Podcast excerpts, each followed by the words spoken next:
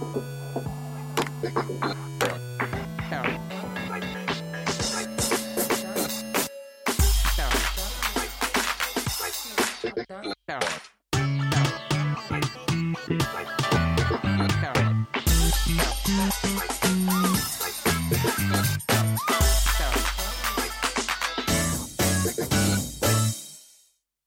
Bonjour à toutes et à tous pour ce nouveau numéro du podcast Shmup le 78e, l'émission de la passion des shoots up. Vous retrouverez ainsi en plus de moi-même Gecko, les camarades Crazyl. Bonsoir à tous ou bonjour à tous. Et Kazu. Salut à tous. Au programme de ce podcast, l'actualité des shoots up du mois d'octobre avec du nouveau en vue sur Rolling Gunner, Stormwind qui débarque sur PC, Cotton Reboot qui précise sa sortie, AirTag Final 2 et sa seconde campagne de crowdfunding, le tout accompagné d'un poil de toit à plan ainsi qu'un Z de Doshin Game. S'enchaînera ensuite après une courte interlude musicale, la seconde partie du podcast, qui sera quant à elle dédiée en grande partie à l'arcade, avec la sortie de Hakatubu Type R qui approche un grand pas, et une discussion sur le Mister, la solution FPGA qui commence à être assez remarquée. Mais avant, en rythme et en cadence, on commence par l'actualité de Shmup avec les 1cc. Oui, donc on en a eu euh, le 215e, c'était Psyvariar Delta, donc le mode Medium Unit. Euh, il y aura certainement le mode révision un peu plus tard, euh, quand, je ne sais pas. Il est en, post-prod, comme on dit. euh, mais donc euh, ouais, c'était la le Medium Unit est assez simple. C'était la première version du jeu qu'on avait tous sur PS2. Euh, disons que bon, moi j'aime beaucoup les, les les deux, et celui-là, le, Delta qui est sorti récemment sur PS4, franchement, il y a les deux versions du jeu, donc c'est super cool, et c'est pas mal pour s'initier au psy variable. Même si au final, je préfère quand même le 2, hein, si on y réfléchit bien sur Dreamcast. Oh, ton One moi, il m'a donné envie d'y rejouer quand même. Hein. Ouais, bah après, bah ouais. Après, le Psyvara, le problème c'est que si tu joues à la ramasse, c'est pas super intéressant quand même en fait. Ce qui m'a surtout donné envie, euh, c'est le fait, enfin, de voir la version Delta tourner et de voir la différence de graphisme par rapport à, à sa sortie euh, sur le système Gnet, euh, c'est c'est le jour et la nuit quoi. On a plus l'impression de jouer à un jeu PS1 tout moche euh, alors que le gameplay reste fondamentalement bon donc ça fait plutôt envie. Oui, graphiquement il est très beau, bah, tous les gadgets, tout ça et tout, ils, se, sont pas foirés quand même, ça c'est clair. alors ensuite on a eu bah, donc là pour le coup un vieux jeu qui est sorti sur Mega Drive, Veritex, c'était joué par Yas. Donc c'est le genre de jeu qui à l'époque il passait un peu inaperçu, ensuite il tombe dans les limbes. Et puis, de temps en temps, il y a des vieux joueurs ou des anciens joueurs qui, qui les remettent au goût du jour, et ça, ça fait plaisir, parce qu'il y a plein de très bons shmups sur des consoles euh, assez anciennes maintenant, forcément, et qu'on oublie, dont ce Veritex. Les musiques, je les trouve particulières, euh, par contre, sur Ah, elles défoncent les musiques. Bah ouais, mais moi, je sais pas. Kimoto, J'ai jamais été trop fan de ces musiques-là, mais par contre, j'adore certains décors qui piquent tellement les yeux, représentatifs d'une époque. moi, j'ai découvert le jeu avec le One CC, et euh, bon, c'est pas c'est pas hyper joli, mais ça a l'air d'être un shmup assez euh, agréable à jouer quoi pour faire une petite session une après-midi. Je pense que ça s'y prête bien. C'est ça. Ouais, surtout vous prenez bien l'arme de Yas pour la fin. Euh, sinon vous verrez jamais la fin. C'est trop long. Mais euh, vous prenez juste ouais, ces armes et ça va passer tout seul. Sur ce, on enchaîne avec l'actualité des shoot'em up, tout cela après le jingle.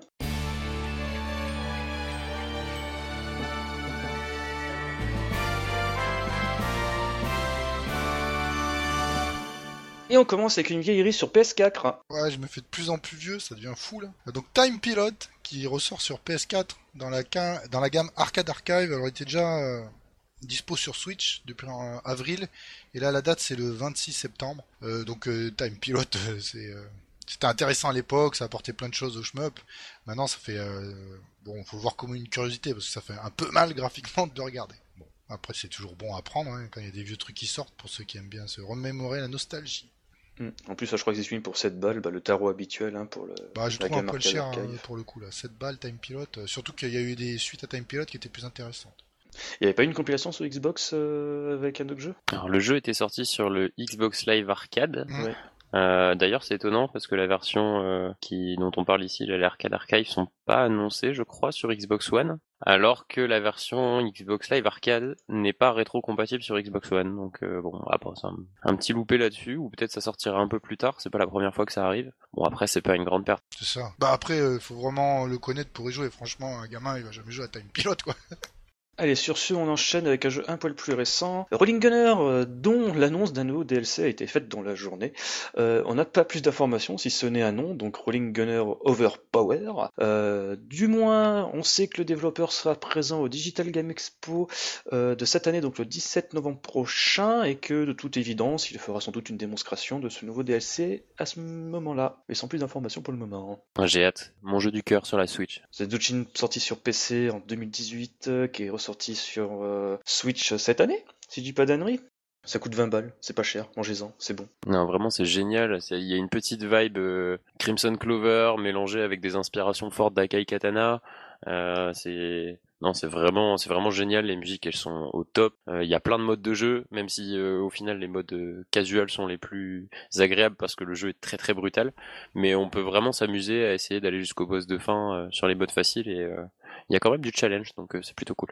D'ailleurs, tu parlais d'Akai Katana. Haha, ça me fait une transition toute trouvée, parce qu'on va parler de Go Maotsu, donc Gothic Maotomi, qui se paye un crossover Akai Katana en ce moment. Donc le crossover n'est pas très intéressant en soi, hein, c'est juste des personnages de Akai Katana qui sont, on va dire, jouables dans Maotome euh, via le système, tu sais, là, de, de gacha. Ça, ça free-to-play, vous attendez à quoi euh, Mis à part cela, c'est que le plus intéressant dans tout ça, c'est que Cave profite de cette occasion-là pour mettre à disposition sur YouTube euh, les replays de son DVD Superplay officiel qui était sorti à l'époque lors de la sortie d'Akai Katana Shin sur Xbox 360 donc alors on enregistre ce podcast, il y a pour l'instant euh, que deux runs, donc celle de Fan euh, sur le mode original, donc le mode arcade, et un de Chrono sur le mode Zetsu. Euh, donc je dis pas d'annerie, c'est localisé en climax en Europe, via la, quand le jeu était sorti en Europe. Et bien entendu, ce mode-là est exclusif à Kakana Shin, qui est sorti sur 360. En PAL et en Jap. Oui, et je crois aussi qu'il est sorti en Amérique. enfin non, pas, pas en PAL, si en PAL. Non, il était en Free Zone. Oh, non, non, non, non, Il est sorti en PAL chez Rising Star. Voilà, ok un très très bon jeu et c'est toujours appréciable d'avoir euh, des replays gratos comme ça de qualité euh, plutôt que de lâcher 70 balles pour un Insanity DVD. Euh, c'est pas mal. Sur ce, en parlant de jeter de l'argent par les fenêtres, il y a une maquette du Vic Viper de Gradius 4 en fait qui est en pré-vente actuellement et ça va vous coûter quand même environ 4200 yens, donc grosso merdo 40 balles pour une disponibilité février prévu pardon, pour février 2020. Donc comme d'habitude pour ce genre de modèle kit euh, sur des genres euh, des vaisseaux de niche, c'est Plume en fait, euh, constructeur qui s'assure de ça. Mm. Donc voilà, tout en sachant que je crois qu'il y a une maquette de un modèle kit de Kotobukiya qui est de qui ont fait celui de Radiant Silvergun qui, qui remettent en vente. Enfin bref, il y a plein de trucs en ce moment si vous êtes fan de modélisme, de shoot'em up. Bah, c'est sympa, bah, le prix après, c'est maquette quoi, c'est pas, pas donné. Bah, c'est clair, si t'es pas doué tes 10 doigts, n'achète pas. n'achète pas. Ne, tu achètes, tu donnes un collègue euh, qui, qui, est doué en modélisme. Ouais, ne casse pas ta boîte, euh, ne casse pas les pièces, je pense.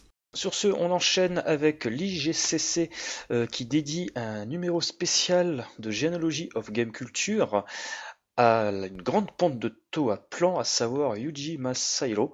Donc déjà l'IGCC, pardon, pour ceux qui ne seraient pas, c'est l'Institute of Game Culture Conservation. C'est une institut japonaise qui vise justement à archiver le maximum de documents de conception sur les jeux vidéo. Il collabore notamment avec Namco et un peu Sega aussi sur les bords.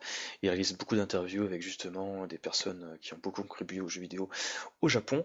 Donc là, ce deuxième numéro, ben, justement, ben, ça va être une longue interview de l'un des fondateurs de Toa Plan, qui regroupe notamment, euh, comment dire, toute sa philosophie, l'essence même de son game design en matière de shoot'em up à l'époque. Et pour celles et ceux qui ne sauraient pas, en fait, c'est que Yuji Masahiro est en fait actuellement le dirigeant de Tatsujin Company, en fait, une société qu'il a fondée il y a maintenant presque deux ans, où en fait il a regroupé toutes les licences intellectuelles de Toa Plan, et il s'en sert essentiellement avec l'heure actuelle pour du licensing. Donc par exemple, euh, les OST qu'on peut trouver chez Claris Disc, donc c'est lui, hein, le licensing, pareil pour les DLC euh, de, toi, pardon, de Tatsujin qu'on avait dans le game Tengoku, euh, Mix sur PS4, euh, Switch prochainement et PC. Enfin bref. Mhm. Donc généralement toutes les résurgences de auto à plan qu'on voit, c'est grâce à lui et sa nouvelle boîte. Et c'est aussi grâce à lui qu'on a plein de jeux auto à plan dans la Mega Drive Mini. Tant mieux. Donc voilà, donc pour l'instant, c'est pas encore simulé la vente, c'était vendu durant la convention Game Legend 31. Enfin bref, donc à guetter euh, Beep euh, Shop et encore Amazon.japan pour pouvoir se procurer ce bouquin qui est intégralement en japonais. Donc ça restera qu'une frange très limitée de, notre, euh, de nos auditeurs, mais c'est fait bon de le préciser. Il y a des images dedans? Il y a des photos sans doute, des photos du mec. Ah cool Parce que tu vois, sinon ça va être un peu compliqué. ça va être l'heure de réapprendre et de sortir les méthodes de japonais. Là. Ouais, c'est ça. Ou Google, euh, Google Translate sur le téléphone, tu mets deux plombes à le essayer de traduire ton bouquin et rien comprendre. Ouais, c'est ça, ouais. Les techniques du ghetto. Euh, sur ce, Crazy, bah justement, on parlait de Toa Plan, il n'y a pas quelque chose de récent hein, qui concerne Toa Plan? Bah si, justement, en plus ça, ça, vient de Tatsujin-ko, c'est marrant ça. Donc c'est Tatsujin classique qui sort sur Android et iOS, donc un free-to-play, développé par Mobirix, donc dispo sur Google Play et l'Apple Store. Euh, alors après, euh, là, moi je suis pas très spécialiste des téléphones. Hein. Euh, là, je pense que je vais te laisser en parler un peu mieux que moi, Gecko. Bah, imaginez juste Tatsujin en, version free-to-play, avec des achats in-hype, enfin des achats dans le jeu pour justement commencer une partie en full power, débloquer des niveaux de difficulté. Voilà, quoi, c'est déjà assez violent niveau viol de licence, on va dire. par contre, il y a juste un truc qui fait un peu chier, on va dire, avec ce portage-là, c'est que déjà l'aspect ratio, il est pas du tout respecté. L'écran de jeu est tout étiré pour être adapté à la résolution du téléphone portable. Donc c'est très moche, très bizarre, ça fait ultra cheap. Et il y a aussi un truc euh, qu'on m'a relevé, c'est qu'en fait, euh, vu que le jeu est adapté au tactile, donc le vaisseau suit le positionnement de ton doigt, les options de power-up sont totalement inutiles. Ouais, non mais après, euh, c'est ça, parce qu'en fait, c'est un vaisseau lent, quoi, ta soujine, quoi. Si ça suit ton doigt, la vitesse que ça doit avoir. Donc c'est assez bizarre à jouer. C'est pas mauvais pour autant, mais c'est très bizarre. D'autant plus si tu as déjà bien rodé Tatsujin euh, en arcade. Ah, quand tu sais que c'est une poutre le, vaisseau, euh, Tatsujin. Bon après, ça peut être intéressant. Je sais pas pour le faire découvrir, mais ça, ça fait vraiment un rendu dégueulasse vu qu'il est tiré ou? Ah ouais, c'est horrible. Moi, j'avais la chance d'être en vacances, j'étais trop content de pouvoir le télécharger quand c'est sorti, et euh, bah, je l'ai désinstallé au bout de 5 minutes, quoi. C'est dégueulasse, et même la musique. Euh, j'allais dire la musique. La musique était pas bonne. Ah, si, oh si, si, je pense que la musique est pas bonne. Moi, j'ai dit mais non, mais ça sonne pas bon, les bruitages sonnent pas bon. Donc moi, voilà, c'est ça, mauvaise qualité d'émulation, aspect ratio pas respecté, c'est poubelle instantanément. Et, alors, je parle même pas de l'interface. Ah oui, l'interface c'est horrible, on dirait des JPEG qu'ils ont mis pour euh, tous les boutons dans le menu, c'est horrible. on dirait des sites euh, internet de 98, tu vois. Ah, non, c'est c'est atroce. C'est franchement pour faire ça avec la licence, moi ça me déprime quoi. Enfin, filez-le à des gens. Il y a plein de gens qui vont faire des, des, produits super, qui vont nous faire des produits dérivés, qui vont nous faire des OST, j'en sais rien. Mais si vous avez envie de vous séparer du licensing Toplan pour faire des trucs, euh, donnez-le moi. Je vais faire des trucs mieux. je vais faire des sous. Mais, ah, euh, c'est fou parce que Mobirix, je m'en souviens à l'époque, ils avaient fait le Striker 1945 euh, sur smartphone et c'était pas dégueulasse, hein, c'était même super bien. Et là, depuis quelques temps, ils font de la grosse merde en barre. et c'est effrayant. Pas de contrôle qualitatif derrière. Ils ont peut-être euh, racheté le truc, la licence, et tout le monde s'en fout, quoi. Moi, ce qui me fait marrer, c'est que sur Twitter, il y avait justement l'un des anciens de Toa Plan euh, qui est un peu musical sur les bords, la Tatsuya Uemura, euh, qui apparemment, euh, d'après des bruits de couloir, en fait, Tatsujinko avait, avait, fait la demande expressément que le ratio d'écran soit respecté, mais en fait, visiblement, les mecs s'en sont battus les couilles, quoi. Ça, ça s'appelle un contrat très bien négocié, toi. Ouais. Alinéa, tout ça, machin, c'est à nous en fait Ah non, bah non, c'est plus à nous. Ah ok. Merci. Ça, mais vous allez ruiner notre licence? Ah bah oui, mais vous avez eu votre chèque. C'est ça. Et vous avez pas regardé tous les alinéas, c'est dommage. Non, c'est triste. Après, l'industrie du jeu mobile, on sait que c'est souvent des gens qui font ça pour euh, il y a des gens qui font ça par passion, hein, je dis pas, mais il y a quand même beaucoup de gens qui font ça pour grailler, qui sont pas forcément experts euh, de la licence, euh, du genre shoot them up, et à qui ça va pas forcément choquer. En fait, c'est toujours ça le pire dans ces portages-là, c'est qu'on se dit les personnes qui l'ont fait, elles se disent pas j'ai fait de la merde, elles pensent peut-être sincèrement que c'est bien parce qu'ils ont pas l'expertise en fait que, que des joueurs de shmup peuvent avoir, et c'est triste en fait. Ouais, même un joueur lambda, il voit la gueule du jeu, il part en courant quoi. Ouais, c'est un peu dommage sur ce, on va se remonter un peu le moral, on va revenir sur Moucha à l'Est, euh, dont un cheat code a refait surface quasiment 30 ans après la sortie du jeu. C'est une histoire un petit peu folle en fait, il s'avère que c'est un, cheat code qui aurait été perdu en fait, euh, peu de temps après la sortie du jeu. Il est resté euh, dans le secret le plus total pendant quasiment 29 ans. Et à l'occasion de la Mega Mini, les mecs ils l'ont ressorti du chapeau. Donc c'est le développeur en fait de Musha himself hein, qui a dévoilé le secret sur Twitter, donc Yuji Toyama. Donc en fait, ce cheat code permet en temps réel hein, de modifier les armes que l'on possède ainsi que la puissance de celle-ci via l'utilisation d'une seconde manette branchée sur la Mega Drive. Attends, accrochez-vous, hein, ça c'est que le début. voilà, parce que ensuite pour activer le cheat code en lui-même, il faut dans un premier temps resetter boucher à l'est 100 fois. C'est logique déjà. Tout le monde reset 100 fois. ouais, c'était vraiment fait en sorte pour qu'on le trouve pas. Totalement. Après, une fois ce que c'est fait, il faut démarrer une partie Mettre le jeu en pause et là juste saisir euh, haut, bas, gauche, droite, BBC, haut, bas, gauche, droite, CCBA, puis start. Après sur ce moment-là, tu pourras contrôler la puissance de ton vaisseau et les armes via la seconde manette. Mais c'est hyper méga tiré par les cheveux. c'est un truc de taré et visiblement il y avait aussi eu un, un cheat code d'un jeu compile qui récemment est ressorti, je crois que c'était Devil Crush. Je pense que les gars ont des vieux dossiers, ils pensaient que des gars allaient trouver ça au fil des temps, mais finalement personne n'a trouvé. Ils font merde, fuck, il faut quand même que je le passe, j'en parle. Non, ça veut dire que tu resets ouais, Moucha, ta console 100 fois quoi. Ouais. Et ça marche sur la Mega Drive Mini hein. C'est complètement con quand même, quand tu réfléchis. Ouais, 5 fois ça suffisait quoi. Bah ouais. Pourquoi 100 C'est ça, ouais. Après, autant le, le, code, bon, le code, il y a plein de codes. Euh, à l'époque, on avait plein de codes partout, mais 100 fois, c'est une signification certainement particulière pour lui, parce que de se dire le faire 100 fois. Moi, ce qui fait marrer, ça me rappelle tellement les cheat codes à la con qu'on pouvait trouver dans les bibles de cheats à l'époque dans les marchands de journaux. Ouais, on n'y aurait jamais cru, ouais. Ouais, c'est ça, des trucs où tu n'as jamais cru que ça marche pas, et en fait tu te rends compte des années plus tard qu'en fait ça concernait la version américaine d'une certaine version précise d'un jeu américain, c'est n'importe quoi. Oui, ou pas du tout, hein, comme euh, la légende urbaine sur le fait qu'on pouvait jouer Metal Mario sur Smash Bros 64. Euh. Oui.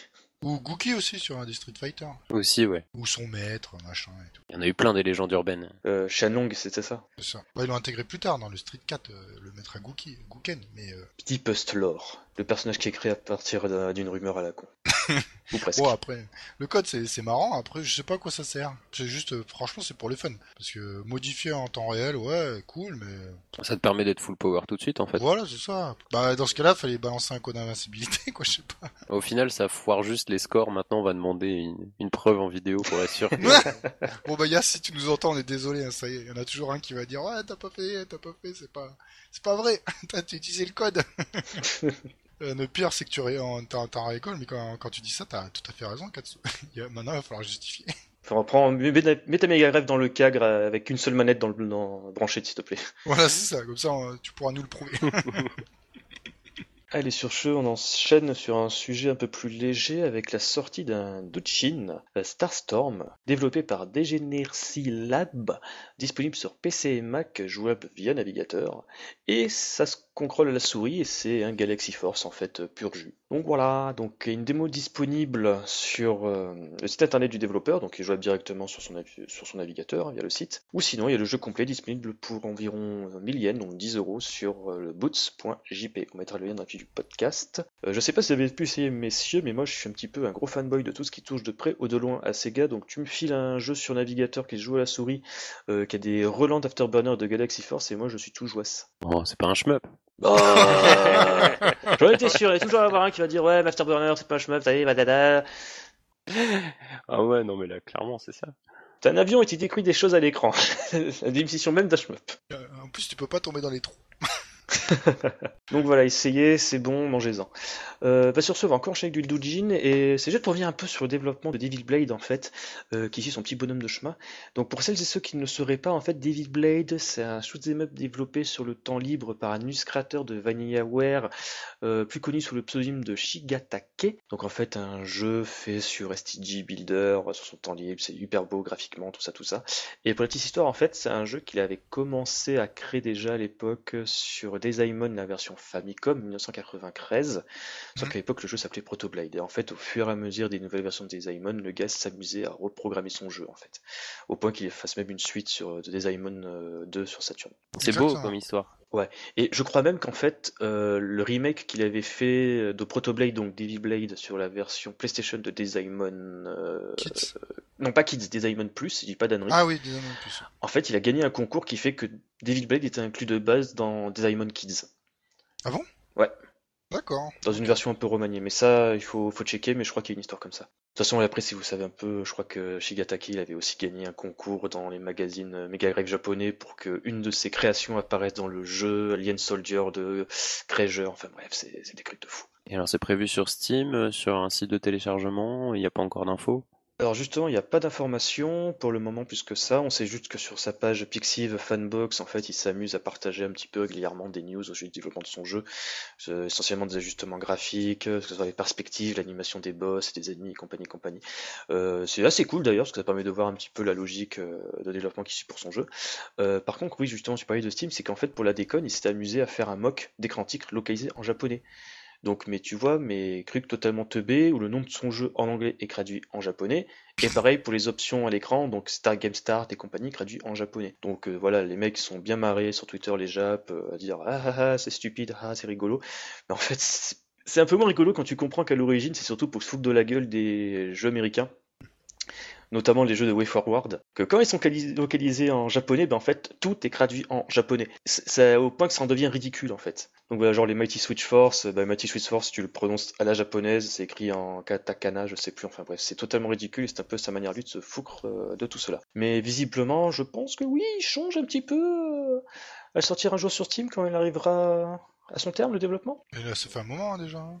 Ouais, et surtout qu'à chaque fois on voit toujours euh, le premier niveau. Donc euh, je sais pas où, je sais pas où ça va où ça va mener tout ça. En tout cas, on va mettre dans la fil du podcast le lien vers la première démo qu'il avait publiée en 2018. Hein. Donc voilà. Comme ça vous pourrez y jouer, vous verrez à quel point c'est beau, c'est classe, la musique défonce euh, et qu'on s'attend à voir le Messie revenir sur Terre. D'ailleurs, on enchaîne avec bah tiens un vieux jeu Dreamcast qui, qui est sorti sur Steam et prochainement sur console. Oui, Stormwind, il revient.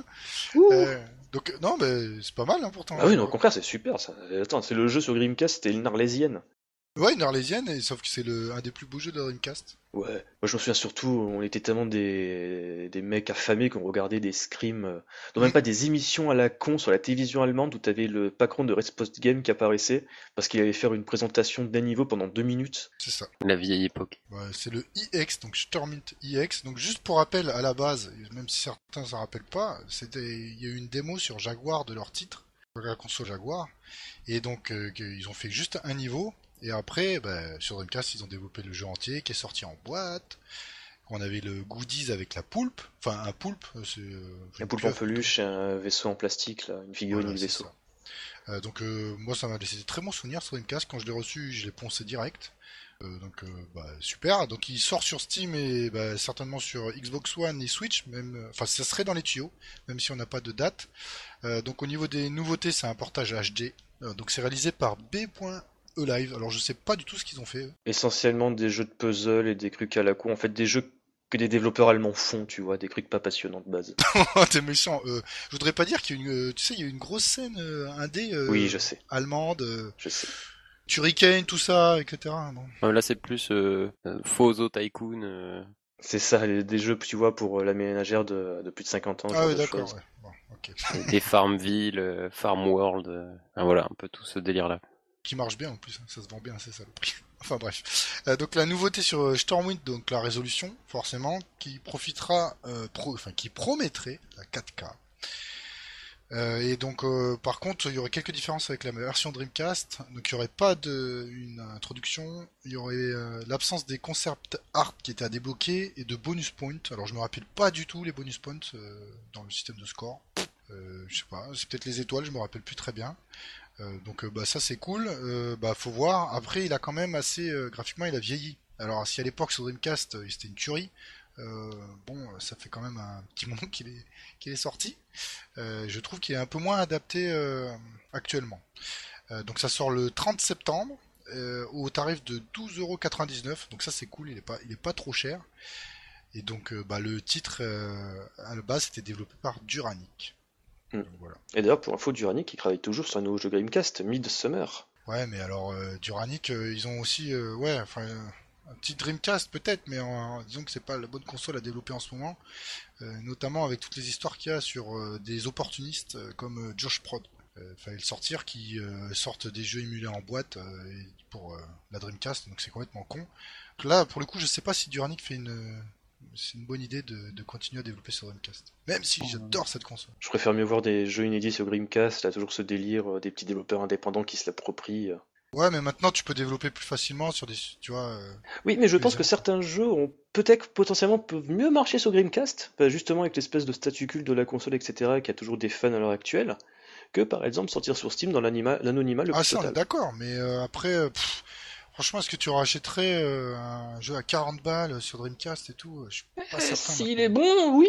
Ouais, là, y a, en plus, il y a une petite vibe vraiment Dreamcast pour le coup, avec sa 3D en, en grosse polygone, là, ça fait, enfin, en gros polygone, c'est quand même, euh, je sais pas, il y a un, je trouve que le support est plutôt bien adapté. Et puis ça fait toujours plaisir d'avoir des sorties quasiment 20 ans après la fin de la console bientôt. c'est ça. En plus, pour ceux qui ne savent pas, Midsummer, c'est pas un shmup. Hein. Il faut mieux, faut plus penser à une espèce de jeu à la Shinobi. Mmh. Bah, après, ceux qui veulent, qui veulent faire les full sets euh, sur des consoles mortes maintenant, je vous souhaite bon courage. Parce que qu'il y a toujours des trucs qui sortent hein. sur toutes les anciennes consoles maintenant, vous avez toujours des jeux. Mm.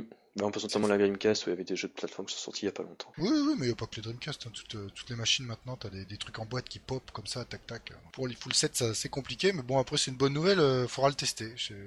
Bon, pour l'instant, ça a l'air d'être très très très très early dans le développement du jeu. Donc euh... c'est une bonne grosse alpha pour le moment. Le mec il a juste dit je mets une vidéo, mais c'est juste parce que j'en ai marre de vous faire attendre les mecs. Après faut dire que Stormwind a un rythme à la R-Type quand même. C'est doucement, il y a beaucoup de, de passages on dirait un peu atmosphériques où il n'y a pas forcément des ennemis qui te sautent partout.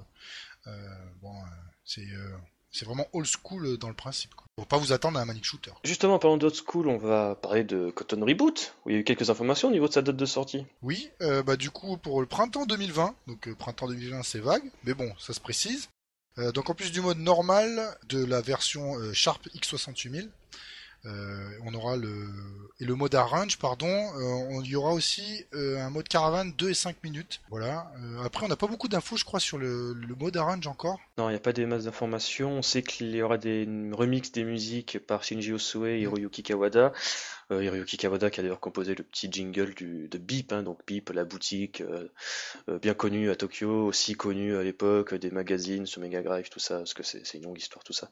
Et maintenant ils font des éditions jeux vidéo, donc ils ont fait un petit jingle spécial pour leur trailer, enfin bref. Mais pour l'instant il n'y a pas des masses d'informations sur le mode arrange on, sait, on sait qu'il sera un peu plus beau au niveau des décors, etc., etc., mais on n'a pas plus d'informations. Et deux souvenirs, alors je sais plus, peut-être ma mémoire me fait défaut, mais il me semblait que le premier coton, euh, sur le, même sur le Sharp et en arcade, il était quand même assez dur. Hein. Bah, je pense justement ils vont faire en sorte d'alléger la difficulté. Hein. C'est tout l'intérêt de faire un mode arrange en 2019, hein. c'est clair et net. D'ailleurs, Cotoon, qui est attendu sur Nintendo Switch, Steam et je crois aussi la PS4. Oui, PS4 aussi. Oui. De mémoire, c'est ça. Et bien entendu, je crois qu'il y aura une version euh, collector avec le fameux, euh, tu sais, le, le, mug à thé, la japonais. La tasse à thé, voilà. Et ils mettront le calendrier ou pas cette fois-ci? Ah, bonne question, ça je sais pas, mais déjà le mug, euh, enfin la tasse à thé, c'est l'item qui vaut 300 balles. Si vous voulez pas vous ruiner pour avoir le truc qui ressemble à peu près, n'hésitez pas. D'ailleurs, avant de parler de ce, bah oui, on va, on va, parler de se ruiner un peu plus tard, mais on va, on va revenir encore sur un jeu Nintendo Switch qui a réussi sa campagne de crowdfunding. Donc avec... Oh putain, ce nom il est imprononçable, j'arriverai jamais. Euh, Orgi Hug Orgi oh, Orgi Orgi Hug Je sais plus, c'est le nom d'un chien avec Hug derrière. Oui, je pense que c'est Orgi, puisque c'est comme un corgi. Ouais, exact.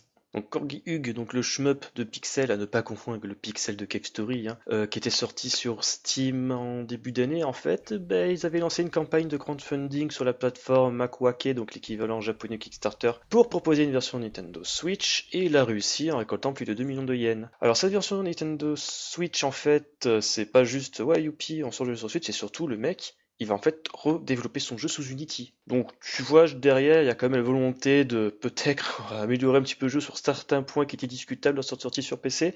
Euh, je pense notamment au boss où il n'y avait pas de timeout, euh, un bug au niveau du cinquième stage qui softlock le jeu, plein de ce petit plein de genres de détails comme ça. Donc voilà. En tout cas, le fait qu'il redéveloppe son jeu sur Unity, ça va permettre justement une console sur, une sortie pardon sur Switch et sans doute sur d'autres plateformes euh, si besoin. 2 millions d'yens, c'est fou ça. C'est énorme pour développer un chemin.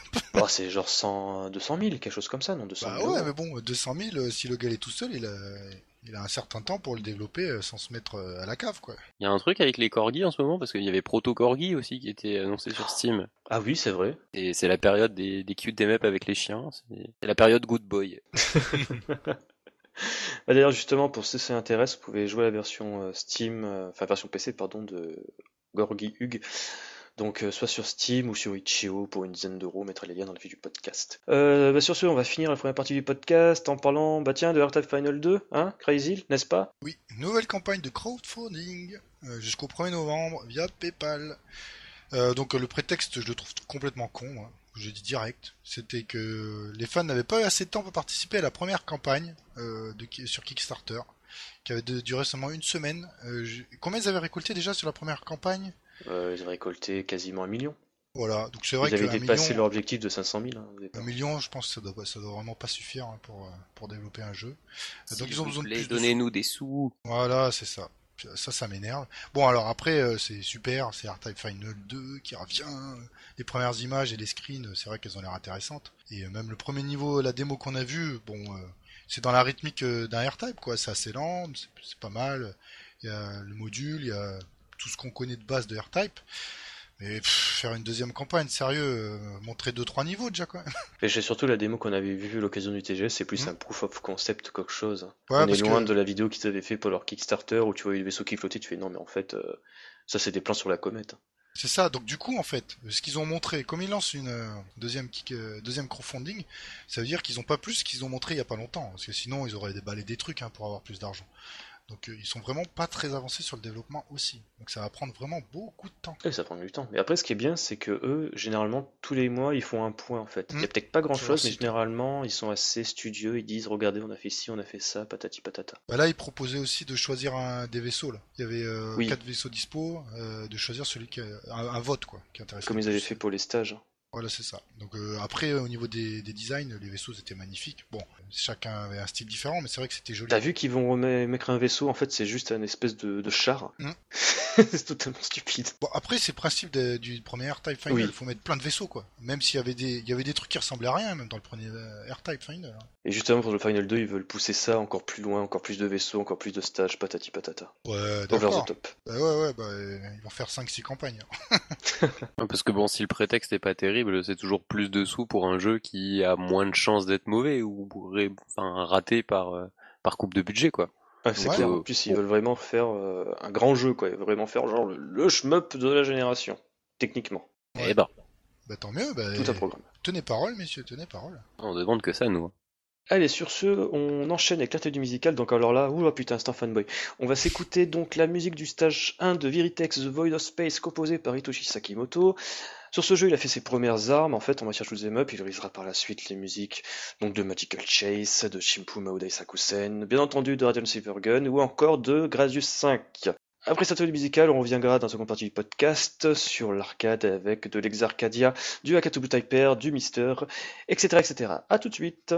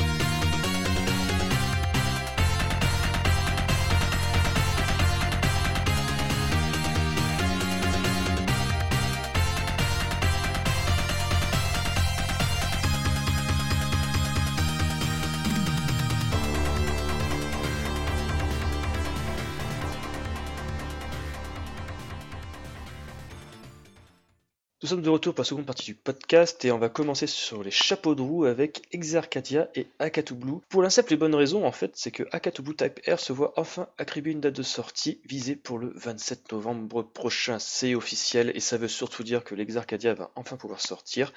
Après avoir été annoncé, si je dis pas d'annerie, il y a tout juste un an. Enfin. Le, système qui était annoncé au début 2018, si je dis pas d'annerie, et on se dit mais c'est quoi ce bordel, le nouveau système d'arcade qui sort euh, en 2017, les mecs sont fous. Mais ouais, ils vont réussir, on va voir si le pari sera accompli, parce que pour rappel, ils veulent réutiliser le, marché de l'arcade dans le monde. Bah, le pari est accompli euh, techniquement, mais après euh, commercialement, j'espère pour eux qu'il sera accompli aussi. Ouais. Bon, déjà, on va parler d'Akatu Type R. Donc, pour rappel, en fait, c'est basé sur la version, enfin, c'est plutôt un portage arcade de jeu sorti à la base sur téléphone portable euh, fin été 2017. Une tuerie. Donc exactement une petite tuerie sur mobile, donc il sera boosté aux hormones sur Exarcadia. Euh, alors bien entendu, la communication de Tanoshima, ses développeurs et de Exarcadia est assez précise. Pour le moment, il n'y a aucun portage console ou PC, aucun, portage pardon, console du jeu prévu sur console ou PC. Mais le temps nous le dira bien entendu parce qu'il y a seulement les idiots qui ne changent pas d'avis. Euh, alors après, alors apparemment ça prend des pincettes, mais Tanoshimas pourrait retirer les versions Android et iOS de Akatu Blue après la sortie de Blue Type R en arcade, euh, dont, le doute quand même, si vous avez envie de vous fonder un avis sur ce jeu, ben, on vous conseille de l'acheter quand même, il coûte pas très cher, c'est genre 6-7 euros, et c'est un excellent shmup, ça serait con de passer à côté, en plus que les mecs en matière de communication sont assez coutumiers du fait en fait que dès qu'il y a un nouveau truc qui sort de leur jeu, ils retirent vite fait ce qu'il y a euh, les anciens trucs qui concernaient.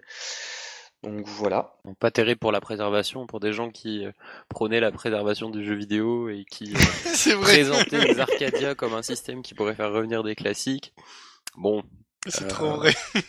C'est cocasse. Mais en fait, c'est ça, parce qu'à la base, Akatu Blue Type R, non, Akatu Blue, pardon, sur téléphone, c'était présenté comme une espèce de cute them up sur euh, smartphone, tout ça.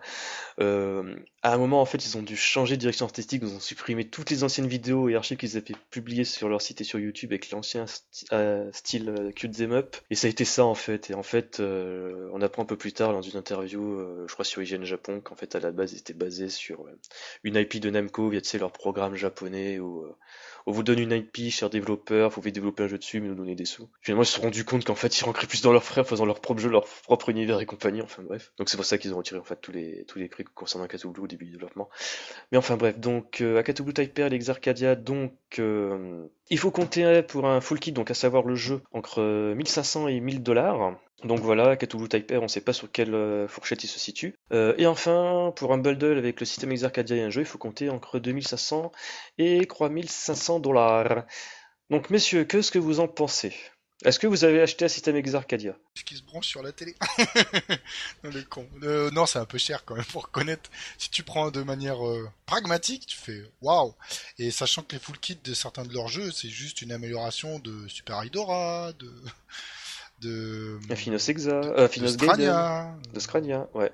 Tu te dis bon, euh, ouf. Alors bien sûr là le Akatu Blue là c'est une exclue, etc. Là tu te dis bon. Et après euh, là euh, peut-être Katsu tu vas peut-être nous dire plus, mais ça coûtait les systèmes d'arcade ils coûtaient si cher que ça à l'époque aussi ou maintenant Alors oui ça a toujours coûté cher parce que t'es censé forcément faire de l'argent avec et c'est des choses qui se rentabilisent relativement rapidement quand tu es dans un environnement arcade japonais. Euh, des machines qui coûtent très très cher et qui sont rentables après un an. Donc euh, euh, là, on est sur un système qui est pour pour une salle d'arcade qui est euh, relativement abordable. J'entends une salle d'arcade japonaise, une salle d'arcade ici, euh, elle ferait pas de sous avec ça. Euh, moi, je trouve que c'est ok. C'est un peu cher pour des particuliers, ça c'est clair. Euh, moi, ça me fait bien envie. J'aimerais bien avoir Akatu Blue à la maison, mais c'est un petit peu trop cher pour mes, pour ma pauvre petite bourse.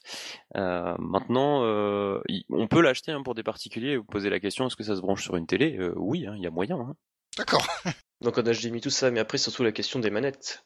Comment ça se passe généralement Par exemple sur les Type 2, Type X2 par exemple, qui sont aussi des PC. Ouais, alors en fait c'est le même principe, c'est-à-dire qu'en arcade il y a euh, le branchement JAMA euh, qui est euh, une prise qui centralise tous les contrôles de, qui viennent directement des boutons, et ensuite sur les systèmes plus récents, je crois que c'est à partir de 2002, il y a eu le système JVS donc qui fonctionne avec une IO qui gère les contrôles et qui se connecte avec une prise USB, mais attention c'est pas un port USB, c'est-à-dire que c'est pas le c'est pas le même câblage qui passe dans un câble USB classique, donc faut pas brancher ça sur un PC.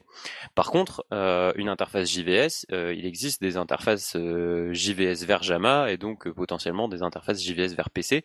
Il y en a deux, il me semble en ce moment, parce que pendant pendant quelques années, les produits connus pour ça c'était le JVS Pack, et donc là, je crois que ça n'existe plus. Il y a Irken qui est un, un particulier qui refait un JVS Pack 2 qui ne se dit pas affilié avec Ultimark, euh, mais qui permet justement de récupérer les contrôles d'une interface JVS en USB. Et il y a aussi arcadeshop.de qui vend toujours son JVS Strike. Ça vaut aux alentours de 50 euros. Et euh, de ce que j'ai vu de la technique de l'Exarcadia, euh, ça se branche avec un port DVI, donc on peut en faire du HDMI sans aucun souci, avec une sortie jack pour récupérer le son, ou des prises RCA et euh, une interface JVS. Donc si tu rajoutes un petit module JVS vers USB à 50 euros, que tu branches la HDMI et le son sur ton PC, techniquement tu peux le brancher sur n'importe quoi. Ok d'accord, déjà ça répond à la question qu'on se posait avec Crazy en marge du podcast. Oui, il n'y a pas grand chose euh, plus à rajouter, c'est histoire de 50 balles pour pouvoir le brancher chez soi et ça tourne quoi. Et c'est la même chose. Télé, comme ça, tranquille. Ouais, c'est la même chose avec tous les systèmes JVS, à part que celui-là sera encore plus simple puisque bah, comme c'est euh, ça va se brancher avec une alimentation classique, hein, on aura à mon avis une prise à l'arrière qui ressemble à un PC, alors que si on veut faire tourner de la Naomi par exemple, euh, c'est du JVS, mais là il faut une alimentation spécifique qui alimente la Naomi, qui va lui donner le bon voltage, le 3.3, le 5 volts, etc. Mmh. Donc il faut une alimentation en plus. Faire tourner euh, de la Naomi en dehors d'une borne Naomi, ça demande euh, une grosse planche avec plein de trucs dessus. Que là, ça risque d'être un petit peu plus un petit peu plus classe avec juste une alim, le l'IO à brancher. donc ouais, c'est histoire de 50 balles pour y jouer chez soi. Ok, est-ce que pour rappel, Exarcadia, niveau taille, le système lui-même, enfin nous avons vu ça comme faisant la taille uniquement d'une feuille à 4 en fait. Donc avec peut-être du euh, mini TX à l'intérieur, ce genre de choses. Euh, ce qu'en effet, pour rappel, c'est juste un gros PC. Hein. Donc il y a du Intel à l'intérieur et du Nvidia au niveau graphique. Euh, il y a quatre ports pour les cartouches, cartouches qui ressemblent en fait à des grosses clés USB hein, pour donner un ordre d'idée. Donc voilà. il y a aussi, bon là justement tu parlais de JVS, ils ont un adaptateur JAMA qui sera achetable séparément, donc tu pourras le brancher sur une vieille Cab si tu en as envie. Ouais. Euh, sous réserve d'avoir un downscaler, il précise bien, et je ne sais pas s'il sera intégré justement au convertisseur, parce que ce convertisseur là, euh, JVS vers JAMA, c'est ce dont on parlait tout à l'heure. Euh, voilà, c'est pour l'input, mais à moins d'avoir un écran avec du DVI D, donc je sais pas si ça se convertit en VGA, donc je sais même pas si on peut le brancher sur une Naomi en 640 par 480. Euh, mais euh, si on veut le brancher en 15K, c'est sûr qu'il faudra prendre ce signal euh, 640-480 et le diviser par 2 pour en faire du 320 par 240. Donc euh, il faudra un downscaler et il ne précise pas s'il sera intégré ou pas, on ne sait pas encore. D'ailleurs, en parlant de, cette fonction qu'on ne sait pas, c'est qu'en fait, techniquement, là, on a des prix sur des précommandes mais en fait, ça vient d'une page archive sur leur site, donc d'une archive. Et les prix, bah, tu t'en souviens, Crazy, qu'on avait regardé, bah, mhm. ils sont un peu, comment dire, faussés. Parce que, par exemple, euh, tu vas voir le prix de 1500 dollars. Avec une petite icône information, tu la survoles et d'un coup, il t'affiche un prix euh, qui est divisé ou genre, euh, pas divisé par deux, mais avec au moins 10% appliqué dessus. Donc là, pour l'instant, on sait pas du tout. Là, c'est vraiment des prix à la louche, hein, d'où les fourchettes qu'on a communiquées tout à l'heure. Ouais, c'est encore dans le flou. Maintenant, euh, ils ont quand même un line-up de jeux, euh, personnellement, entre Akatu Blue, Blazing Chrome, euh, Psyvariar, euh, Devil Engine, euh, le mm. remake de Gimmick. moi, franchement, je trouve que le, le... le jeu de baston aussi a l'air pas mal. Hein. Ouais, j'ai pas, j'ai pas vu encore euh, toutes les vidéos parce qu'il y en a plusieurs. Je crois il y avait euh, Axel City ou un truc comme ça, euh, et Fight of God, Karaté quelque chose. Enfin, je crois il y avait, il y avait plusieurs jeux. Champ truc, c'est celui-là. De baston annoncé. Il y a pas aussi un jeu de baston de Psycho qui vont faire la suite? The Fallen Angel, quelque chose comme ça, je sais plus. Si, si, si, The Fallen Angel, c'est un, un, titre euh, temporaire, euh, visiblement. C'est pas le nom définitif. Donc ouais, il y a plein de petits jeux comme ça. Après, c'est vrai qu'à côté, il y a pas mal de ressorties, enfin, de ressorties, façon de parler, hein, mais des versions, on va dire, glorifiées de jeux qu'on connaît depuis des lustres. Hein. donc euh, Super Aidora, que tout le monde a déjà joué, que ce soit en version freeware ou en version console avec la version Super Aidora. Scrania, que moi j'ai acheté jour 1 sur Xbox et sur PC, parce que je suis un gros connard de gléreux fan de greffe mais voilà quoi, qui ressort avec un mode euh, bien bien plus compliqué, avec des boulets de suicide et plein de trucs euh, pervers, toujours de choses comme ça qui font que quand même d'un côté tu te dis ah, mais c'est cher quand même. En même temps, on n'est pas la cible en tant que particulier. Ouais, faut plus le voir en tant que particulier en se disant si tu passais dans une salle et qu'il y avait ça dans une borne, est-ce que tu irais mettre 50 centimes? Bah pour moi la réponse est oui, donc euh, je, pense qu'il faut plus l'analyser comme ça et se dire que bah, on espère le voir un peu partout quoi le système. Bah ouais, mais le truc c'est que euh, franchement euh, nous on le verra pas et plus de salle d'arcade quoi. Ouais, il y aura bien des gens qui feront une petite soirée quelque part avec un fan qui l'aura acheté, mais c'est triste, mais nous, l'arcade, on doit le consommer comme ça, on n'a malheureusement pas de salle. Si vous nous écoutez depuis le Japon, s'il vous plaît, allez mettre des piécettes dans tous les jeux Exarcadia, euh, au moins au lancement, pour euh, leur donner un petit peu d'engouement, rentabiliser les jeux et donner envie aux exploitants d'en racheter d'autres. Mmh, carrément. Dosez à Katubu Type R. S'il vous plaît. Ah, tiens, justement, en parlant d'arcade au Japon, est-ce qu'il va encore mourir? Comme Nintendo va mourir, ou cette fois c'est vrai? Justement, on sait jamais sur quel pied danser avec ces, ces histoires de oh mon dieu, l'arcade va mourir, mais en fait non, regardez. Donc en fait, on commence par quoi déjà Le coût de la TVA qui augmente au Japon? Moi, je pense que c'est le point le plus important. C'est ce qui risque vraiment de, fragiliser encore plus euh, un écosystème qui a l'air euh, mourant avec beaucoup de fermetures. Hein. Parce que déjà, pour ceux et celles qui ne sauraient pas, en fait, la TVA au Japon est en hausse. Et donc voilà, tous les prix augmentent, hein, paradoxalement, hein, c'est normal, hein, c'est comme ça que fait les marches économie. Et on soupçonne qu'en fait l'arcade va s'en prendre plein la gueule encore une fois, parce que pour ceux et celles qui ne le sauraient pas, euh, les parties sont bloquées au prix symbolique de 1000 yens depuis quasiment... 100 yens, 100 yens. 100 yens, pardon, 100 yens, donc équivalent de même pas un euro, depuis quasiment 60, depuis les années 70 en fait. donc ça ne tenait pas compte vraiment de l'inflation, et là on augmente la TVA de 30%, et on peut pas dire on passe le crédit à 130 yens, ça ne marche pas pourrait le passer à 150 yens ou 200 yens, mais enfin, c'est se tirer une balle dans le pied, donc. Euh. Parce que déjà, les gens ne vont plus tellement dans les salles d'arcade, euh, même alors que ça vaut rien, quoi, les parties là-bas.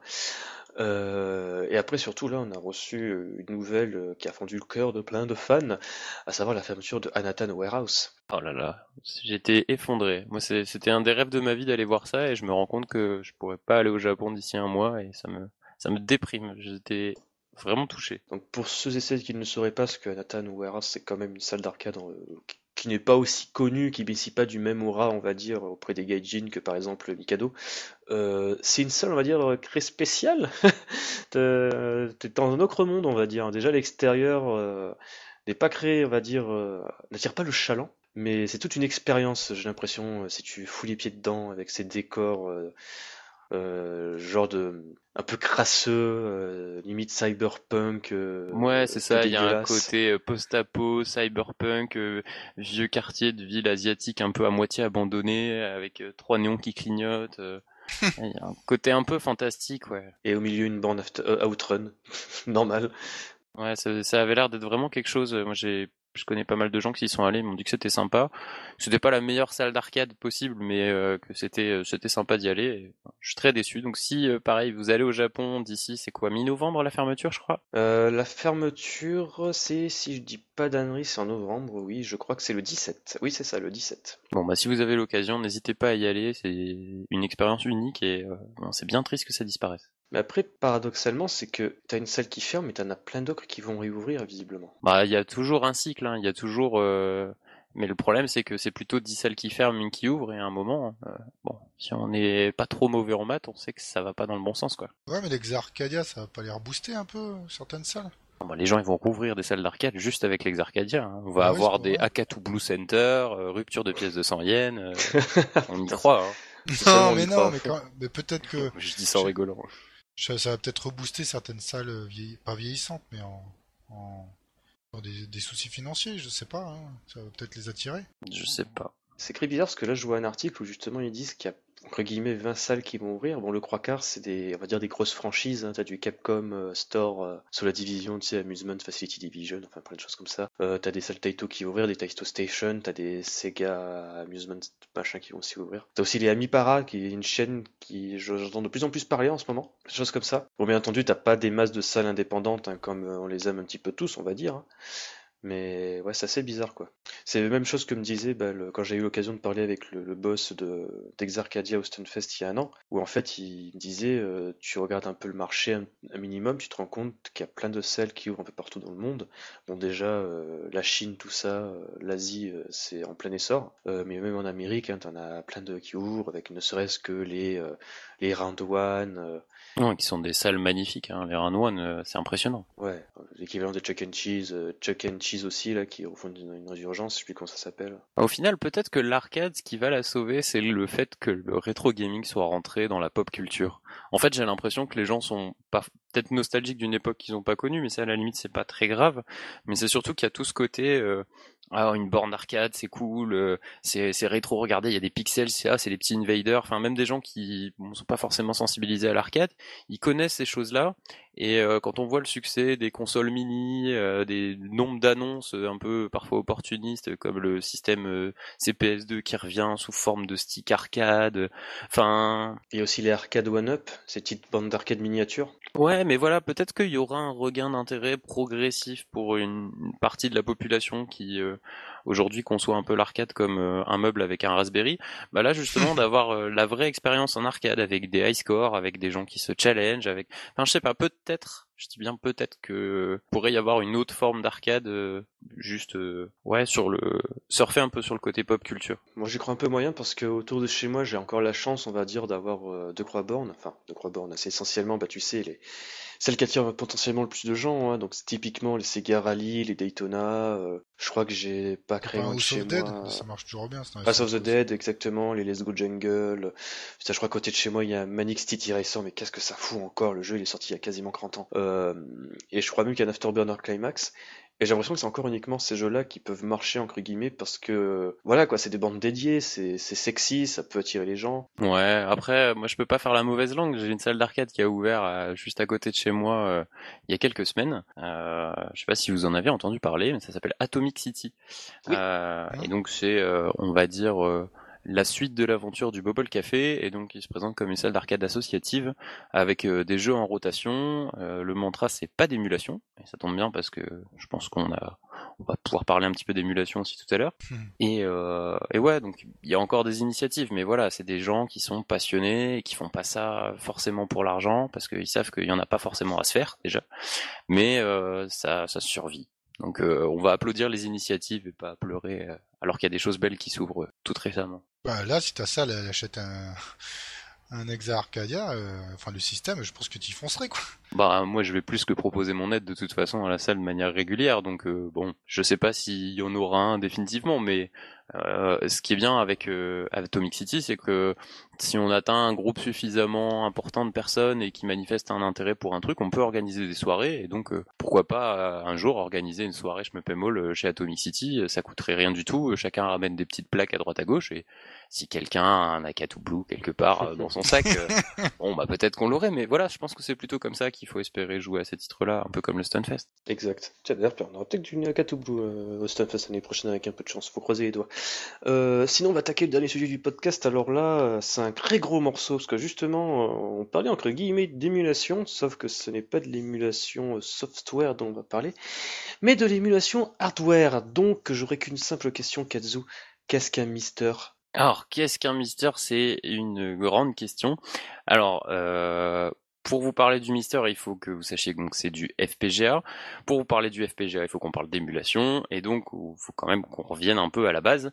Donc l'émulation, tout le monde connaît depuis des années. Euh, il suffit de faire tourner une machine. Enfin, le principe, c'est de faire tourner une machine dans une autre, donc dans un PC, euh, donc de manière logicielle. Euh, et ça plusieurs avantages. Euh, bon, déjà, ça permet d'avoir plein de machines et euh, sur sur plein de configurations différentes, parce qu'il faut bien imaginer que les PC, tous les processeurs sont différents et souvent d'ailleurs, quand on regarde les, les specs requises pour un émulateur, il faut des processeurs de fou et tout le monde n'a pas forcément ça chez soi. Mmh. dans le but d'avoir une émulation la plus proche possible. Euh, et donc, il y a une autre approche qui est possible pour l'émulation. Émulation à entendre au sens euh, essayer d'être une machine que ça n'est pas vraiment. Et en fait, le FPGA, donc c'est des filtres de programmable gate array. Donc concrètement, c'est un, circuit intégré composé de cellules programmables. Il faut voir ça comme une grosse pâte à modeler. Euh, donc ça fonctionne avec un, un langage de description matérielle. Et en gros, on écrit le fonctionnement de chaque puce. C'est-à-dire qu'au lieu d'essayer de recréer le comportement d'une machine euh, sur la base du code du jeu, d'essayer d'avoir des réponses et de se rapprocher de à quoi ressemblerait la machine, là l'approche elle est différente, c'est de dire bah à tel endroit il y a telle puce et elle fait tel truc. Et du coup, quand on a fini un peu son, son fonctionnement, bah ça ça marche pas, ça marche ou ça marche pas. Et euh, bon, c'est un peu plus complexe que ça, mais euh, dans l'idée, c'est pas de d'essayer de se rapprocher du comportement de la machine, c'est de devenir la machine. C'est comme une copie? C'est, c'est ouais, le but c'est que ce soit une copie. Euh, si un, alors le donc pourquoi le, on parle d'FPGA aujourd'hui surtout? Alors c'est pas nouveau, hein, les FPGA ça existe depuis longtemps, c'est utilisé dans l'industrie pour faire des, des, prototypages notamment ou pour faire des circuits imprimés quand on n'a pas forcément de quoi monter. Enfin, il y a plein d'utilisations possibles du FPGA, mais les FPGA sont devenus de plus en plus puissants avec de plus en plus de transistors à l'intérieur, donc ça permettait de moduler des choses bien plus importantes et il y a eu des grosses baisses de prix. Et donc euh, de là euh, est parti le projet Mister, alors qu'il y a un vieux projet, hein, ça s'appelait le projet Mist avant. Euh, et en fait, c'est un ensemble collaboratif de corps. Alors les corps, c'est justement les documents qui définissent comment fonctionnent les machines. Donc vous dites par exemple, bah là, ça c'est une Super Nintendo, il y a ça, il y a ça, il y a ça, il y a ça, il y a ça. Donc les corps, ils peuvent être écrits par différentes personnes, par plusieurs personnes. C'est un travail très long et très compliqué. mais donc là, c'est un projet collaboratif. Euh, donc la base du hardware, c'est euh, une carte de développement qui s'appelle le DE10 Nano. Ça vaut une centaine d'euros, je crois. Et à ça, on peut y rajouter euh, une petite carte fille qui vient se brancher dessus, qui rajoute un petit peu de RAM, qui rajoute une sortie analogique, euh, une horloge interne et un gros hub USB. vous rajoutez à ça un petit ventilateur et vous avez votre Mister. Donc de là, vous pouvez charger les corps. Il en existe plein, euh, qui sont à des stades plus ou moins avancés de développement. Il y en a qui sont euh, ce qu'on appelle cycle accurate, donc qui sont vraiment euh, à l'instruction près, exactement copie carbone d'une machine, à tel point que tout ce qui était homebrew et plutôt démocine utilisé pour faire un petit peu de, hack sur la machine, etc. Ça, la machine, elle réagit pareil, alors que vous mettez ça dans un émulateur, souvent ça casse, quoi. Oui.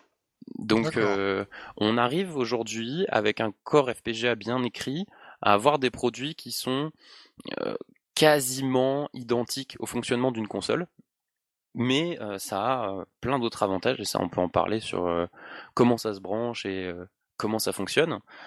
déjà le gros avantage c'est que vous pouvez sortir tout en numérique et le tout sans lag puisqu'il n'y a pas de conversion en fait. C'est le Mister qui sort directement vu qu'il est maître du, des signaux vidéo euh, qui est censé reproduire le hardware original, vu que là c'est lui qui le copie, il le sort comme il veut. Donc on peut lui sortir les résolutions qu'on veut, avec le scaling qu'on veut, y ajouter des scanlines, tout ce qu'on veut.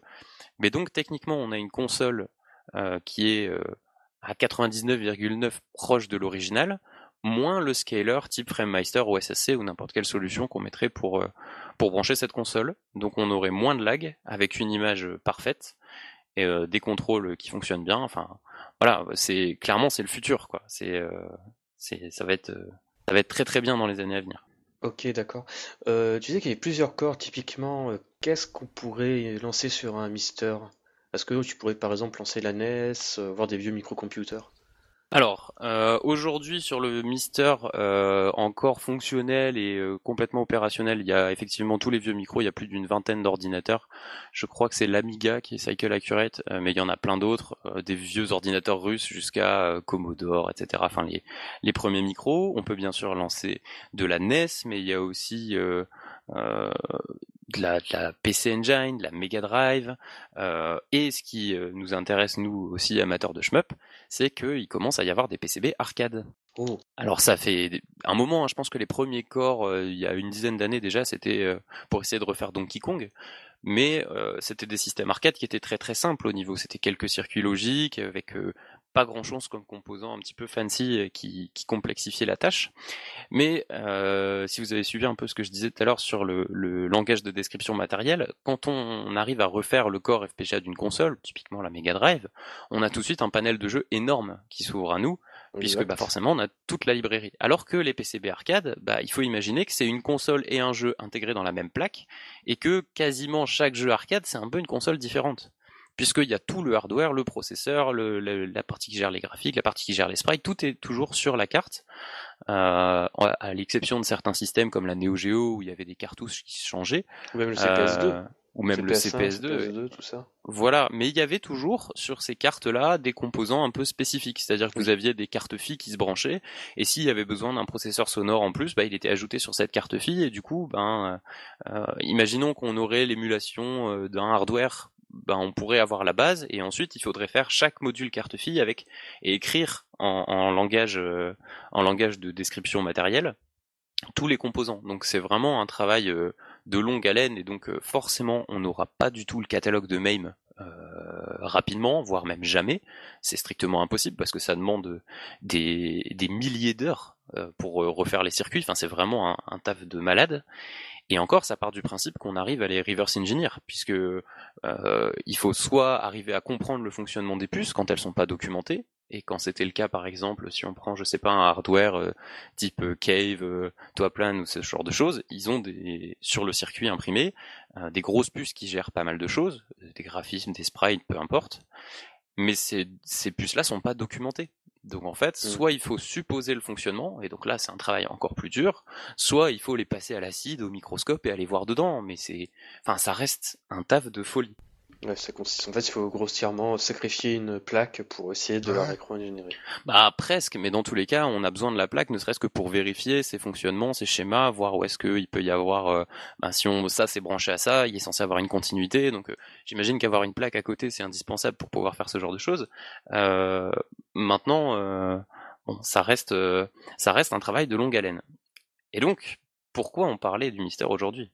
Parce que justement, visiblement, la communauté anglophone shmup euh, s'est récupérée, euh, a eu vent, pardon, euh, du projet un peu foudinga qui vise justement à mystériser euh, Dodonpachi. Donc ça c'est vraiment euh, une news euh, un peu folle et qui va dans la continuité justement des, du développement des corps arcade puisque si les PCB arcade je vous disais qu'elles étaient toutes différentes à chaque fois, il faut bien voir qu'il y a quand même des bases qui est resté euh, un peu identiques. Le Z80, le 68000, enfin voilà, à chaque fois ce sont des, des, des, morceaux du code qui sont plus ou moins déjà écrits en fait.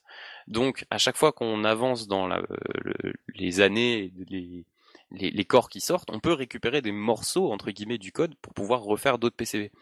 Euh, mais on ne sait pas jusqu'où on va pouvoir aller euh, comme ça et d'avoir la première génération de jeux Kev qui arrive, euh, bah ça ouvre des portes déjà phénoménales parce que pour la préservation c'est génial puisque le jeu sera si toutes les plaques de Dodon meurent, on aura encore quelque chose très proche de l'original euh, et surtout, comme le hardware est très très proche des autres jeux Kev System 1, donc euh, Esprade, euh, c'est c'est des hardwares qui sont très très proches et on peut imaginer euh, que que si une partie du système Kev est fait, on va avoir d'autres jeux derrière. Exact, ou un Poco aussi, genre de choses. Exactement.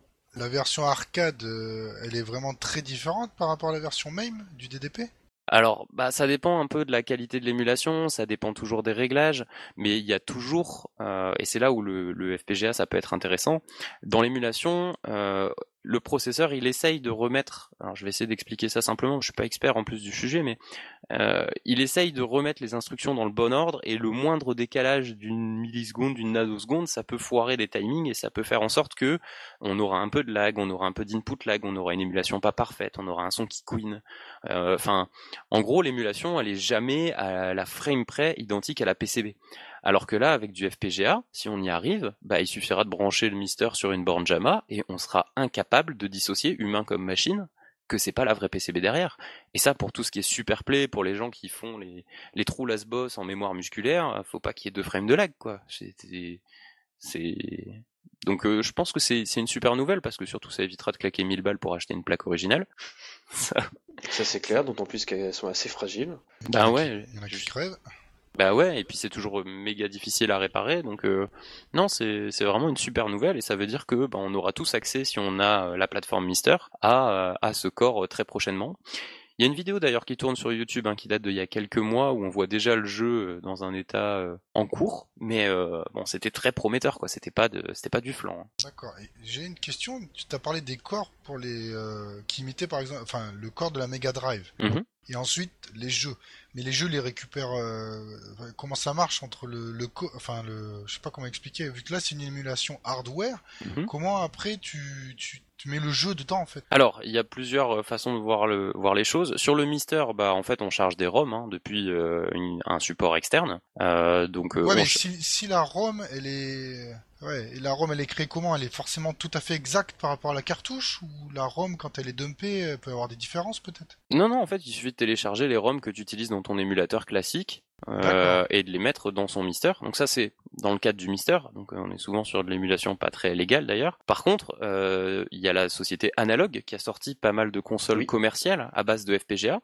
Et donc là, ils ont sorti notamment la Super NT, euh, la Mega SG, euh, qui sont la Mega SG. Donc c'est une Mega Drive euh, qui là est un produit commercial. Donc c'est l'équivalent, faut voir ça comme un petit Mister, hein, mais avec un boîtier, avec un port cartouche, avec des manettes. Et alors c'est un produit qui vaut assez cher, mais qui est hyper qualitatif, avec une prise HDMI et qui te permet de jouer à l'équivalent d'une reproduction parfaite de la Mega Drive, quasi parfaite, mais c'est vraiment du détail de puriste euh, absolu qui se voit pas, euh, où t'as juste à brancher tes cartouches et là, là tu t'en sers comme une console quoi. C'est juste une version très moderne de la Mega Drive. D'accord, mais du coup si t'achètes par exemple, si t'as une vieille Mega Drive, ça fait pareil en fait. Alors ça fait pareil si tu la branches sur une télé cathodique, là effectivement il n'y a pas de souci. Par contre ta Mega Drive dès que tu vas vouloir la brancher sur une télé HD, ben tu vas devoir passer par des scalers, tu vas avoir une image qui est mmh. pas parfaite. Euh, là avec la Mega SG t'as une image mais c'est c'est à pleurer, c'est magnifique. Le son c'est pareil, euh, le, la puce sonore, elle est du coup bah, reproduite à l'identique. C'est pas une émulation du son. Là, pour le son, ça change aussi, euh, ça change aussi pas mal. Euh, et il y a eu vraiment beaucoup de travail aussi sur ça, avec euh, des, des, gens qui ont enregistré à l'oscilloscope, avec du matériel professionnel, toutes sortes de révisions de la Mega Drive pour pouvoir tweaker, optimiser et savoir quel était euh, le son, on va dire, et pouvoir faire des presets de dire bah si t'avais une Mega Drive 1, ça sonnait plutôt comme ça, si t'avais une Mega Drive 2 révision 1, ça sonnait plutôt comme ça. Donc euh, on a vraiment un taf de préservation qui est euh, qui est impressionnant. Ça fait des produits commerciaux qui sont très agréables pour le grand public qui va juste brancher ça à un port USB, un HDMI et il peut jouer à ses cartouches avec une image qui n'a rien à voir avec les trucs de chez Hyperkin et compagnie qui sont pour eux du coup de l'émulation logicielle. Euh, avec des petits mini PC type Raspberry dedans qui n'ont pas qui ont pas du tout la puissance pour avoir une émulation de qualité. Donc là là on a vraiment des quelque chose de très très bien. Donc euh, voilà, le, le FPGA c'est ça, globalement il y a des versions commerciales avec notamment les produits analogues. Ils ont annoncé d'ailleurs hier la sortie d'une nouvelle console portable, l'Analog Pocket, pour 2020, euh, ça fait fantasmer. Ah, c'est, c'est ça a l'air d'être un très beau projet avec un écran 1600 par je sais plus combien euh, qui a l'air euh, très très joli. le programme Nanoloop pour faire de la chiptune déjà intégré et surtout la compatibilité avec les cartouches Game Boy, Game Boy Color, Game Boy Advance, Game Gear, Lynx et Neo Geo Pocket. Et ça rien que ça, c'est genre l'argument de la mort qui tue quoi ça va être la console portable ultime, avec en plus un petit port SD sur le côté, donc on sait très bien qu'on aura un firmware piraté la semaine d'après, avec euh, la possibilité de charger des ROM de tous les supports. Mais on pourrait avoir une console portable moderne avec un super écran dans lequel on peut brancher euh, des cartouches de tout et n'importe quoi qui traînent dans la maison. Je trouve ça extrêmement cool. Euh, déjà, je vais revenir sur un petit peu euh, sur la question qui est posée Crazy au niveau des jeux. Hein. Mm-hmm. moi, j'ai une sélection, on va dire, plutôt globale liée à l'usage du Mister. Donc, euh, j'aimerais savoir si un peu à l'image, par exemple, de RetroArch, euh, est-ce qu'il y a un système intégré au Mister qui permet justement de sélectionner le corps auquel on veut jouer sans pour autant switcher de carte SD, hein, je suppose, et de même au niveau de la sélection des jeux, parce que je suppose que il doit y avoir des packs sur Internet qui regroupent des corps avec un full set de jeux euh, déjà dumpés. comment on gère tout ça en tant que bête utilisateur avec une manette pour sélectionner les jeux, voir les corps, si par exemple tu veux passer de la Mega Drive à, on va dire euh, à la PC Engine Alors, bah, c'est assez simple. Il hein. faut imaginer ça euh, avec euh, une petite interface. Donc, enfin, par rapport à du RetroArch ou par rapport à une émulation Windows où justement il y a un OS qui tourne derrière et donc en fait c'est une machine dans une machine dans une machine. Mhm. Là, c'est plutôt il y, a un, petit menu qui tourne avant et qu'on peut où on peut choisir le corps à charger. Donc voilà, vous avez vos listes de corps qui sont détectés sur la carte SD et ensuite bah, vous avez un dossier avec les ROM donc comme on imagine un, menu où on peut naviguer dans la carte mémoire et aller chercher ses, ses ROM. Euh, après sur internet, il y a pas mal de projets justement avec euh, le côté préservation du Mister qui euh, travaillent sur des full sets qui sont le plus exhaustifs possible, mais qui justement évitent tous les ROM hacks et toutes les tous les trucs un peu un peu poubelles qu'on trouve avec les 17 versions de Mario machin. Donc il y, a vraiment de ça. je vous conseille d'aller voir le travail de, de Smoke Monster qui parle beaucoup de ces choses là sur internet et qui a travaillé pendant des années justement à créer des, fichiers de pack. Alors il donne pas les liens avec toutes les ROM, mais il vous file des fichiers avec des scripts qui vous permettent après, vous, euh, si vous avez les ROM à part, de faire le tri et de vous faire la sélection. J'ai une question Spock Monster, c'est pas le mec qui sort les firmware pirates pour les trucs d'analogue? Alors je ne pense pas, mais en tout cas il parle énormément de choses dans la scène rétro gaming et il met souvent l'accent sur tout ce qui est FPGA, les développeurs, donc il en a certainement parlé, mais je pense pas que ce soit lui qui fasse les firmware, non. Mais euh, mais en tout cas, il a forcément relayé, ouais, parce que les firmware d'ailleurs non officiels sont à moitié supportés par Analog. Hein. Il, laisse, euh, il laisse la possibilité aux gens de le faire, et c'est pour ça que ça sort aussi vite. Hein. Ils se, ils se voilent pas la face, et ils ont pas envie de bloquer. C'est pas une console pleine de DRM, quoi. C'est vraiment un truc euh, ouvert, et euh, il me semble même que si on crache son installation, le firmware de base il revient. Donc c'est, je pense que il y a pas trop de, il y a pas trop de soucis à se faire de ce côté-là. C'est de la bonne cam. Ok, d'accord. Du coup, j'ai juste une dernière question. Euh, donc là, c'est émulation hardware, mais par exemple, euh, des jeux sur certains supports euh, comme le Sharp qui vont être disparus avec les bornes Takeru, ça, ça changera rien. C'est perdu vraiment. bah, alors, je, je t'avoue que je connais pas l'avancée du, du, du, Sharp par exemple en FPGA. Je sais pas s'il y a eu un, un taf qui a été fait sur ça. Non, mais c'est un exemple parce qu'il y a des, des jeux qui peuvent être perdus sur des consoles un peu obscures et avec ça, on pourra quand même pas les récupérer, ça change rien si le jeu est perdu. Ouais, non, si, si le, code du jeu il est perdu, non, on l'a pas. Par contre, euh, c'est sûr que d'un point de vue euh, d'un point de vue préservation, c'est intéressant de le faire maintenant parce que même on parlait de Dodonpachi tout à l'heure, c'est vrai que les PCB elles sont hmm. réparables partiellement pour l'instant euh, parce que justement on sait pas refaire les customs et jusqu'à il y a peu à mon sens on savait pas trop ce qu'il y avait dedans ou comment ça fonctionnait ou en tout cas ça n'avait pas été très diffusé. Donc euh, c'est mieux de pouvoir faire ça avant que avant que ça claque en fait. Dans le cadre de Dodonpachi c'est particulier parce qu'il faut imaginer qu'il y a la console dedans en fait. Le, le système, euh, je crois c'est KFCV 1000 je crois. Oui. Euh, voilà, ce, système-là il n'existe pas alors que bon ça aurait très bien pu être une console avec des cartouches comme comme un slot MVS. Mais mais ouais, en fait il y a la console dedans donc là il faut préserver ça d'un coup. Mais pour sauver beaucoup de choses ça va prendre, ils n'arriveront pas à tout sauver quoi.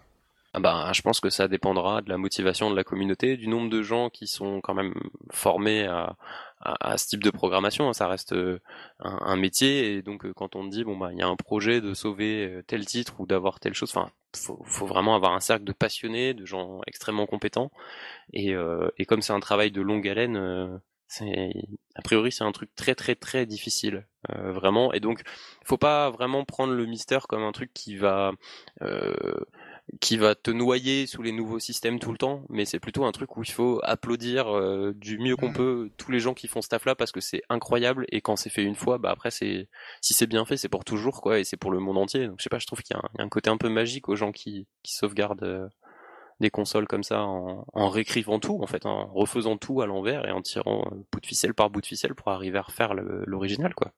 D'accord. Bah bah s'ils pouvaient sauver le Blue Campaign de Donopachi Bah, pour ça, il faudrait qu'il y ait quelqu'un qui nous le file. Déjà, si on pouvait le dumper, on pourrait y jouer, le mettre dans une autre PCB, et puis on pourrait y jouer sur Mister surtout. Donc, euh, il y en a qu'un qui l'a, je crois. Donc, euh, c'est ça le problème. ouais, bah, il faudrait qu'on arrive à, à, à, le convaincre, euh, même avec une campagne. Hein, on fait un Kickstarter, le mec il prend son million, il nous file la puce pendant 5 minutes, on la, on la dump, et 5 minutes après, on peut tous jouer. Et lui, il va finir sa vie sur son île paradisiaque avec sa PCB originale. Je demande si euh, Shoe, Time n'a pas un dump de Blue Campaign. Ah ouais? Ah, c'est possible. Les Japonais, ils ont quand même une culture, enfin certains Japonais. Hein. Moi, je sais que dans les milieux de conservation japonais, il y en a qui sont très. Euh, j'ai quelque chose d'original et ben, tant pis, euh, on m'enterrera avec. Mais bon, euh, enfin les mecs, vous habitez au Japon, il y a des typhons, des tremblements de terre, des trucs. Enfin, vous, allez, vous allez mourir avec le code des trucs, quoi. Enfin, juste partagez-les.